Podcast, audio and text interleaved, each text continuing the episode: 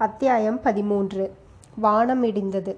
ராகவன் பேசத் தொடங்குவதற்கு ஒரு நிமிஷம் ஆயிற்று பேசத் தொடங்கிய போதும் அவன் கேட்க விரும்பியதை உடனே கேட்கவில்லை. பேச்சை வேறு விதமாக ஆரம்பித்தான். அம்மா அங்கே யார்? இன்னும் யாராவது வந்திருக்கிறார்களா? புதிய குரல் ஏதோ கேட்டதே என்றான். ஆமாண்டா அப்பா பீகாரிலே பூகம்பம் என்று சொல்லி உண்டிப்பெட்டியுடனே நாலு காந்தி குள்ளக்காரர்கள் வந்தார்கள். உன்னுடைய அப்பாவின் சமாச்சாரம் தெரியாதா? ஒன்றும் கிடையாது என்று சொல்லி விரட்டி அடித்து விட்டார். இதை கேட்டதும் ராகவனுடைய முகம் சுருங்கியதை காமாட்சி அம்மாள் கவனித்தாள். ஆனால் அதன் காரணத்தை அவள் நன்கு உணர முடியவில்லை. சற்று நேரம் ராகவன் முகத்தை தொங்க போட்ட வண்ணம் இருந்தான். காமாட்சி அம்மாளும் அவனிடம் பேச்சு கொடுக்க பயந்து கொண்டு சும்மா இருந்தாள். ராகவன் இன்னும் ஏதோ முக்கியமான விஷயம் தன்னை கேட்கப் போகிறான் என்று அவளுடைய உள்ளுணர்வு சிக் தெரிந்திருந்தது. திடீரென்று அவன் தலையை தூக்கி தாயாரை ஏறிட்டு பார்த்து அம்மா அப்பாவும் நீயுமாக சேர்ந்து என் வாழ்க்கையை கெடுத்துவிட உத்தேசித்திருக்கிறீர்களா? நான் சந்தோஷமாய் இருப்பதில் உங்கள் இருவருக்கும் இஷ்டமில்லையா? அப்பாவின் சுயநலம் உன்னையும் பிடித்து கொண்டு விட்டதா? என்று ஆத்திரம் நிறைந்த குரலில் கேட்டான். இந்த மாதிரி கேள்வியைத்தான் காமாட்சி அம்மாள் எதிர்பார்த்து கொண்டிருந்தாள். ஆகையால் அவள் கொஞ்சமும் பரபரப்பு அடையாமல் சாவதானமாக பதில் சொன்னாள். ராகவா உன் அப்பா சமாச்சாரத்தை என்னிடம் கேட்காதே. என்னை பொறுத்தவரையில் கேள் சொல்லுகிறேன். உன்னை பெற்ற நாளிலிருந்து இன்று வரையில் இந்த இருபத்து நாள் நாலு வருஷமாக உன்னுடைய சந்தோஷத்தை தவிர எனக்கு வேறு எண்ணமே கிடையாது. உன்னுடைய சந்தோஷத்திற்காக என்னை என்ன செய்ய சொன்னாலும் அதை செய்வேன். கிணற்றில் விழச் சொன்னால் விழுந்து விடுகிறேன். விஷத்தை குடிக்க சொல்கிறாயா? குடித்து விடுகிறேன். ஆனால் உன்னுடைய சந்தோஷத்தை காட்டிலும் என்னுடைய சுயநன்மையை பெரிதாக கருதுகிறேன் என்று மட்டும் சொல்லிடாதேடா அப்பா என்று கூறிவிட்டு கண்களில் பொங்கி வந்த கண்ணீரை துடைத்து கொண்டாள். மௌனமாக சிந்தனையில் ஆழ்ந்திருந்த ராகவனை பார்த்து காமாட்சி அம்மாள் மறுபடியும் எதனால் அப்படி கேட்டாய் ராகவா? என்ன காரணத்தினால் என்னை சுயநலக்காரி என்று சொல்லுகிறாய்? என்றாள். எனக்கு பிடிக்காத பெண்ணை என் தலையிலே கட்டிவிட பார்க்கிறாயே அதற்கு பெயர் என்ன? என்று ராகவன் பொறுமினான். ராகவா நீ எவ்வளவோ தெரிந்தவன். படிப்பிலே இணையில்லை என்று இந்திய தேசம் எங்கும் பேர் வாங்கியவன். அப்படி இருக்கும் போது என் பேரில் தவறான பழியை போடுகிறாயே உனக்கு பிடிக்காத பெண்ணை கல்யாணம் செய்து கொள்ளும்படி நான் சொல்லுவேனா? எப்போதாவது சொன்னதுண்டா? உன் அப்பா எது வேண்டுமானாலும் சொல்லுவார். வீடு கட்டிய கடன் பாக்கியை அடைப்பதற்கு உனக்கு வரும் வரதட்சணையை அவர் நம்பியிருக்கிறார். அவர் பணத்தாசை பிடித்தவர். ஆனால் நான் எப்போதாவது பணத்தை பெரிதாய் நினைத்ததுண்டா ராகவா? வாசலில் வருகிற பிச்சைக்காரன் பெண்ணை உனக்கு பிடித்திருக்கிறது அவளை கல்யாணம் பண்ணிக்கொள்கிறேன் என்று நீ சொன்னால் அதற்கு நான் குறுக்கே நிற்க மாட்டேன். செல்வ சீமானுடைய பெண்ணை காட்டிலும் அவளை அதிக அன்போடு வரவேற்பேன். உனக்கு பிடிக்காத பெண்ணை ஒரு நாளும் கல்யாணம் செய்து கொள்ளும்படி சொல்ல மாட்டேன். உன் அப்பா சொல்லுகிறார் என்று நீ சம்மதித்தால் கூட நான் சம்மதிக்க மாட்டேன் என்று காமாட்சி அம்மாள் கூறிய போது அவளுடைய கண்களிலிருந்து மீண்டும் கலகலவென்று கண்ணீர் பொழிந்தது. இந்த மாதிரி நீ கண்ணீர் விட ஆரம்பித்தால் நான் உன்னோடு பேசவே தயாராயில்லை. எங்கேயாவது போய் தொலைகிறேன். சமுத்திரத்திலே விழுந்து சாகிறேன். இல்லாவிட்டால் ரயில் தண்டவாளத்தில் போய் படுத்துக்கொள்கிறேன் வேண்டாமடா ராகவா வேண்டாம் இப்படியெல்லாம் சொல்லாதே. நான் இனிமேல் கண்ணீர் விடவில்லை. நீ கேட்க வேண்டியதை கேள். செய்ய வேண்டியதை செய் என்று கூறி காமாட்சி அம்மாள் மீண்டும் நன்றாய் கண்ணை துடைத்து கொண்டாள். நான் சந்தோஷமாய் இருப்பதுதான் உன்னுடைய விருப்பம் என்றால் தாரிணியை ஏன் அப்படி விரட்டி அடித்தாய்? என்று ராகவன் மிக்க எரிச்சலுடன் கேட்டான். ஐயையோ இதென்ன வீண்பழி நானா அந்த பெண்ணை விரட்டி அடித்தேன். உண்மையாகச் சொல் ராகவா. நான் விரட்டி அடித்தால் அவள் போய்விடக்கூடிய பெண்ணா? அவள் ஏன் அவ்வளவு அவசரமாக போக வேண்டும்?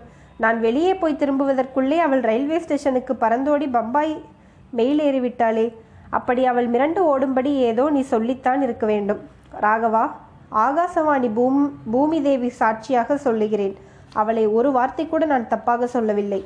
சொல்லியிருந்தால் அவள் நீ வருகிற வரையிலிருந்து உன்னிடம் புகார் சொல்லி இருக்க மாட்டாளா? அவள் என்ன பட்டிக்காட்டு பெண்ணா? பயந்தவளா? உன் பேரில் அவளுக்கு உண்மையில் அன்பு இருந்தால் அப்படி நான் சொன்னதற்காக போய்விடுவாளா? யோசித்துப்பார். ராகவன் கொஞ்ச நேரம் யோசித்த பிறகு பின்னே என்னதான் இங்கே உண்மையில் நடந்தது? நான் இல்லாத போது நீ என்ன சொன்னாய்? அவள் என்ன சொன்னாள்? ஐயையோ அவள் சொன்னதையெல்லாம் சொல்லுவதற்கு என் நாக்கு கூசும். அவள் என்னமோ நினைத்து கொண்டு வந்தாளாம். வந்து பார்த்த பின் ரொம்ப ஏமாற்றமாய் போய்விட்டதாம். நானும் உன் அப்பாவும் ரொம்ப கர்நாடகமாம். எங்களை பற்றி அவள் எது வேண்டுமானாலும் சொல்லட்டும். உன்னை சுத்த அசடி என்று சொன்னாள் ராகவா. முதல் கிளாஸிலிருந்து எம்ஏ பரீட்சைக்கு பரீட்சை மெடலும் பரிசு வாங்கிய உன்னை அசடி என்று சொன்னாள் ராகவா. அதுதான் எனக்கு பொறுக்கவில்லை. புடவை கட்டி கொண்ட பெண் யாரை பார்த்தாலும் நீ பின்னோடு பல்லை காட்டி கொண்டு போகிறாயாம். உனக்கு நல்ல புத்தி சொல்லி அடக்கி வைக்கும்படி சொல்லிவிட்டு போவதற்காக மதராஸுக்கு வந்தாளாம். இன்னும் என்னென்னவெல்லாமோ கர்ண கடூரமாக சொன்னாள். என்னால் பொறுக்கவே முடியவில்லை என்று சொல்லி கண்களை புடவை தலைப்பினால் மூடிக்கொண்டு காமாட்சி அம்மாள் விம்மினாள். ராகவனுக்கு கோபம் பொங்கிக் கொண்டு வந்தது. ஆனால் கோபம் அம்மாவின் பேரில் வந்ததா என்பது அவனுக்கு சரியாக விளங்கவில்லை. தாரிணியின் கடிதத்தில் எழுதியிருந்த ஒரு விஷயம் ராகவனுக்கு சட்டென்ற ஞாபகம் வந்தது. அழுகையை நிறுத்து அம்மா இன்னும் ஒரே கேள்விக்கு மட்டும் பதில் சொல். தாரிணியின் கால்களை எதற்காகவாவது நீ தொட்டதுண்டா?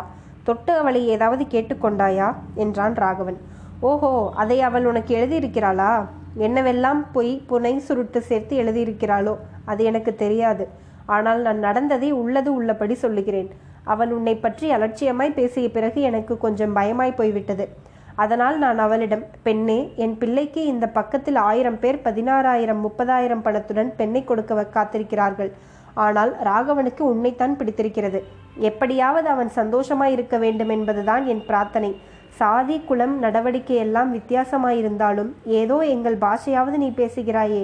அதுவரையில் சந்தோஷம்தான். ஒரே ஒரு பிரார்த்தனை எனக்கு செய்து கொள்கிறேன். என்னையும் என் குழந்தையையும் பிரித்து விடாதே. அவன் ஒருவனுக்காகத்தான் இந்த உயிரை நான் வைத்து கொண்டிருக்கிறேன். அவன் நன்றாயிருக்க வேண்டும் என்றுதான் அல்லும் பகலும் ஸ்ரீ ராமச்சந்திரமூர்த்தியை தியானித்துக் கொண்டிருக்கிறேன். அவனும் நீயும் எங்கே போனாலும் எங்கே இருந்தாலும் என்னை உங்களோடு அழைத்து கொண்டு போ. உங்கள் இருவருக்கும் பணிவிடை செய்து கொண்டிருப்பதுதான் எனக்கு இந்த வாழ்க்கையில் இனிமேல் சந்தோஷம். இந்த ஒரு வரத்தை கொடு உன் காலில் விழுந்து கேட்டுக்கொள்கிறேன் என்று சொல்லி அவளுடைய காலை தொட்டேன். உடனே டாம் நான்சென்ஸ் என்றெல்லாம் உன் அப்பா திட்டுவது போல் என்னை திட்டினாள். அதோடு உங்களுக்கு வயதாயிற்றே. புத்தி புத்தி எங்கே போச்சு? நானோ சாதி மதம் ஒன்றும் இல்லாதவள். கர்நாடக வைத்தியமாகிய உங்களுக்கு எனக்கும் எப்படி சரிக்கட்டி வரும்? உங்கள் பிள்ளையை கொஞ்சம் புத்தி சொல்லி திருத்துங்கள் என்று சொல்லிவிட்டு விடுவிடுவென்று போய்விட்டாள். அப்பா ராகவா நான் உன் சொல்வது நம்புவது உனக்கு கஷ்டமாய்த்தான் இருக்கும். அவள் ஏன் அப்படி அவசரப்பட்டு போனாள் என்று எனக்கே புரியவில்லை. அவள் இங்கே இருந்தபோது யாரோ ஒருவன் வந்து கதவை தட்டி தாரிணி அம்மாள் இங்கே இருக்கிறாளா? என்று கேட்டான். இவள் அவசரமாய் எழுந்து போய் ஒரு கடிதத்தை வாங்கி கொண்டு வந்தாள். கடிதத்தை படித்ததும் அவள் முகத்தில் ஒரு மாறுதல் ஏற்பட்டது. நான் போய் வருகிறேன். உங்கள் பிள்ளையை கொடுத்து கெடுத்து விடுவேன் என்று பயப்பட வேண்டாம் என்று சொல்லிக்கொண்டே அவசரமாய் நடந்து வாசலில் நின்ற காரில் ஏறிக்கொண்டு போய்விட்டாள். போகும் அவசரத்தில் அவளுக்கு வந்த கடிதத்தை கூட கீழே போட்டுவிட்டு போய்விட்டாள்.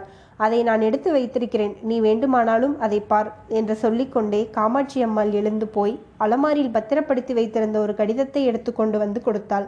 ராகவன் அந்த கடிதத்தை வாங்கி கைகள் நடுநடுங்க நெஞ்சு படபடவென்று அடித்துக்கொள்ள படித்து பார்த்தான். அதில் சுருக்கமாக நாலந்து வரிகள் தான் எழுதியிருந்தன. என் கண்ணே என்னுடைய காரியம் நான் நினைத்ததை காட்டிலும் சீக்கிரமாகிவிட்டது. இன்று மாலை மெயிலில் அவசியம் பம்பாய் புறப்பட வேண்டும். உடனே ஹோட்டலுக்கு வர முடியாவிட்டால் ரயில்வே ஸ்டேஷனில் வந்து சேர்ந்து கொள். உனக்கும் டிக்கெட் வாங்கி விடுகிறேன். மிஸ்டர் ராகவன் காதல் தமாஷ் எப்படி இருக்கிறது? ராகவனுக்கு ஏற்கனவே இரண்டாயிரம் ரூபாய் அபராதம் விதித்தது போதும். இன்னும் அவனுக்கு தண்டம் வைக்காதே. ஏதாவது விபரீதத்தில் முடியப் போகிறது. இதை படித்து வருகையில் ராகவனுடைய கண்கள் சிவந்து நெருப்பு பொறி பறந்தது. அவனுடைய நெஞ்சில் எரிமலை வெடித்து நெருப்பை கக்கியது. கொள்ளன் துருத்தியில் வரும் காற்றைப் போல அவனுடைய மூச்சு கொதித்து கொண்டு வந்தது. கடிதத்தை படித்து முடித்ததும் ஆகாசம் பூமி திக்கு திகாந்தம் எல்லாம் தாறுமாறாக வெடித்தன. பட்ட பகலில் இருள் கவிழ்ந்தது. வானத்து கிரகங்களும் நட்சத்திரங்களும் பொலபொலவென்று உதிர்ந்து ராகவன் தலை மீது விழுந்தன. இத்தகைய உணர்ச்சிகளுக்கெல்லாம் உள்ளான ராகவன் சற்று நேரம் ஸ்தம்பித்து உட்கார்ந்துவிட்டு திடீரென்று எழுந்தான். அம்மாவின் முன்னிலையில் தரையில் விழுந்து சாஷ்டாங்கமாக நமஸ்காரம் செய்தான். என்னைப்போல் மூடன் யாரும் இல்லை. தாரிணி சொன்னது சரிதான். அவளுடைய காலை பிடிக்கும்படியான நிலையில் உன்னை நான் வைத்தேன் அல்லவா? இந்த க்ஷணமே நீதான் எனக்கு தெய்வம். நீ என்ன சொல்லுகிறாயோ அதை கேட்கிறேன். நீ யாரை கல்யாணம் செய்து கொள்ளச் சொல்லுகிறாயோ அவளை கல்யாணம் செய்து கொள்கிறேன் என்றான். இவ்விதம் சொல்லிவிட்டு கையில் உள்ள கடிதத்துடன் விடுவிடுவென்று நடந்து மச்சுக்கு போனான். அங்கே மேஜை மேல் இருந்த தாரிணியின் கடிதத்தையும் தாரிணிக்கு தான் எழுத ஆரம்பித்த கடிதத்தையும் சேர்த்து சுக்கு சுக்காக கிழித்து குப்பை தொட்டியில் போட்டான். காமாட்சி அம்மாள் பூஜை அறைக்குள்ளே சென்று ஸ்ரீ ராம பட்டாபிஷேக படத்திற்கு முன்னால் பயபக்தியுடன் நமஸ்காரம் செய்து எழுந்தாள். இரண்டு கன்னத்திலும் போட்டுக்கொண்டாள் அத்தியாயம் பதினாலு. வண்டி வந்தது. இந்த கதையின் வாசகர்களை இப்போது நாம் பம்பாய்க்கு அழைத்துச் செல்ல வேண்டியதாயிருக்கிறது பம்பாய்க்கு மட்டுமல்ல கல்கத்தாவுக்கும் கராச்சிக்கும் டில்லிக்கும் லாகூருக்கும் கூட நம்முடன் வாசகர்கள் வர வேண்டியதாயிருக்கும் ஒரே நாளில் ஒரே நேரத்தில் அவ்வளவு தூர தூரமான இடங்களிலிருந்து கொண்டு அங்கங்கே நடக்கும் சம்பவங்களை கவனிக்கும்படியாகவும் நேரிடக்கூடும். பம்பாய் நகரின் ஒரு பகுதியான தாதரில் அடையாளம் கண்டுபிடிக்க முடியாத ஒரு வீதி அடையாளம் கண்டுபிடிக்க முடியாத ஒரு வீடு பல வீதிகள் ஒரே மாதிரி இருப்பதாலும் பல வீடுகள் ஒன்றைப் போல இருப்பதாலும் அடையாளம் கண்டுபிடிக்க முடியாதவை என்று சொன்னோம். நாம் குறிப்பிடும் வீடு ஐந்து மாடி கட்டிடம். அதை போல அந்த வீதியின் இரு பக்கங்களிலும் அநேக கட்டிடங்கள் இருந்தன. ஒன்றைப் போல் ஒன்று அச்சில் வார்த்தது போல் தோற்றமளித்தன. வீதி முனையிலிருந்து மூன்றாவது வீடு நாம் குறிப்பிடும் வீடு என்று அடையாளம் வைத்துக் கொள்ளுவோம். அந்த வீட்டில் ஒவ்வொரு மாடியிலும் பத்து குடித்தனங்கள் வீதம் மொத்தம் ஐம்பது குடித்தனங்கள். ஜனத்தொகை மொத்தம் முன்னூறுக்கு குறைவு இல்லை. ஒவ்வொரு குடும்பமும் இரண்டு அறைகளிலோ மூன்று அறைகளிலோ குடியிருந்தன. குடியிருக்கும் அறைகளைத் தவிர ஒரு குளிக்கும் அறையும் உண்டு. அந்த வீட்டில் நாலாவது மாடியில் மூன்று அறைகளும் ஒரு குளிக்கும் அறையும் சேர்ந்த ஜாகையில் கிட்டாவையரின் சகோதரி ராஜம்மாள் சென்ற இருபது வருஷ காலமாக வசித்து வந்தாள்.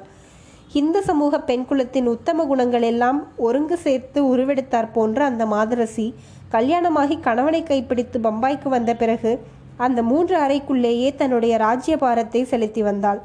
இருபது ஆண்டு இல்வாழ்க்கையில் இன்பத் துன்பங்களை எல்லாம் அந்த மூன்று அறைக்குள்ளே அவள் அனுபவித்தாள். குழந்தைகளை பெற்று வளர்த்ததும் அங்கேதான். குழந்தைகளை பறிகொடுத்துவிட்டு அலறி அழுததும் அங்கேதான். கூடி சிரித்து கழித்ததும் அங்கேதான். கணவனுடைய விசித்திர நடவடிக்கைகளை எண்ணி உள்ளம் விரும்பி இதயம் வெடித்து கண்ணீர் பெருக்கியதும் அதே இடத்தில்தான். அந்த மூன்று அறைகளிலே ஒன்றிலே தற்சமயம் ராஜம்மாள் படுத்த படுக்கையாகி பிழைப்போம் என்ற நம்பிக்கையும் எழுந்து இருபது தினங்களுக்கு மேலாக படுத்திருந்தாள். வீட்டில் வைத்திய சல சிகிச்சைகளுக்கும் பணிவிடைகளுக்கும் அவ்வளவு வசதி போதாது என்று அவளை ஆஸ்பத்திரியில் சேர்ப்பதாக அவளுடைய கணவர் துரைசாமி எவ்வளவோ சொல்லி பார்த்தார். ஆஸ்பத்திரிக்கு போக ராஜம் கண்டிப்பாக மறுத்துவிட்டாள். இருபது வருஷமாக இருந்த இடத்திலேயே இருந்து கண்ணை மூடுகிறேன். ஆஸ்பத்திரிக்கு போக மாட்டேன் என்று பிடிவாதமாக சொல்லிவிட்டாள். பத்து வருஷத்திற்கு முன்னால் ஒரு மகாராஷ்டிர வேலைக்காரி வீட்டு சில்லறை வேலைகளை செய்வதற்காக வந்தாள். ராஜத்தை அவளுக்கு ரொம்ப பிடித்து போய்விட்டது. வீட்டு வேலைகளை எல்லாம் அவளே இப்போது செய்தாள். ராஜம் படுத்து கொண்ட பிறகு வீட்டு வேலைகளை பார்த்து கொண்டதோடு ராஜத்திற்கு கஞ்சி வைத்து கொடுப்பது மருந்து கொடுப்பது முதலிய காரியங்களையும் அந்த வேலைக்காரியே செய்து வந்தாள். கூடிய வரையில் குழந்தை சீதா அவளுக்கு உதவி புரிந்து வந்தாள். சீதா பள்ளிக்கூடம் போவதை நிறுத்தி ஒரு வருஷம் ஆயிற்று. ராஜம்மாள் மிக்க முன் யோசனையுடன் குழந்தையை எந்த மாதிரி இடத்தில் கல்யாணம் செய்து கொடுக்க வேண்டியிருக்குமோ என்னவோ என்று எண்ணி அவளை சமையல் முதலிய வீட்டு வேலைகளுக்கு பழக்கப்படுத்தி கொண்டு வந்தாள். அது இப்போது மிக்க சௌகரியமாய் இருந்தது இதோ இந்த குறுகலான மாடி வராந்தாவில் கைப்பிடி சுவர் ஓரமாக நின்று கீழே வீதியை குனிந்து பார்த்து கொண்டிருப்பது யார்? சந்தேகம் என்ன? அகன்று விரிந்த அவளுடைய வட்ட வடிவமான கண்களிலிருந்தே தெரிந்துவிடுகிறதே லலிதாவின் அருமை அத்தங்கால் சீதாதான் அவ்வளவு அவளுடன் வீதியை பார்த்து கொண்டிருக்கிறாள். ஏதேனும் சந்தேகம் இருந்தாலும் அடுத்த நிமிஷமே தீர்ந்து விடுகிறது. உள்ளே இருந்து சீதா என்று ஒரு தீனக்குரல் கேட்கிறது. அம்மா இதோ வந்துவிட்டேன் என்று வீணை குரல் கூவிக்கொண்டு சீதா உள்ளே ஓடுகிறாள். மூன்று அறைகளில் ஒன்றில் படுத்திருக்கும் தாயாரின் அருகே செல்லுகிறாள்.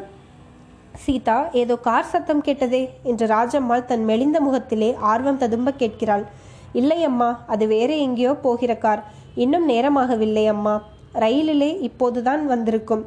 ஸ்டேஷனிலிருந்து இங்கே வர கால் மணி நேரமாவது வேண்டாமா? இப்படி அவசரப்பட்டால் என்ன செய்கிறது? என்று கலகலவென்று வார்த்தைகளை கொட்டுகிறாள் சீதா.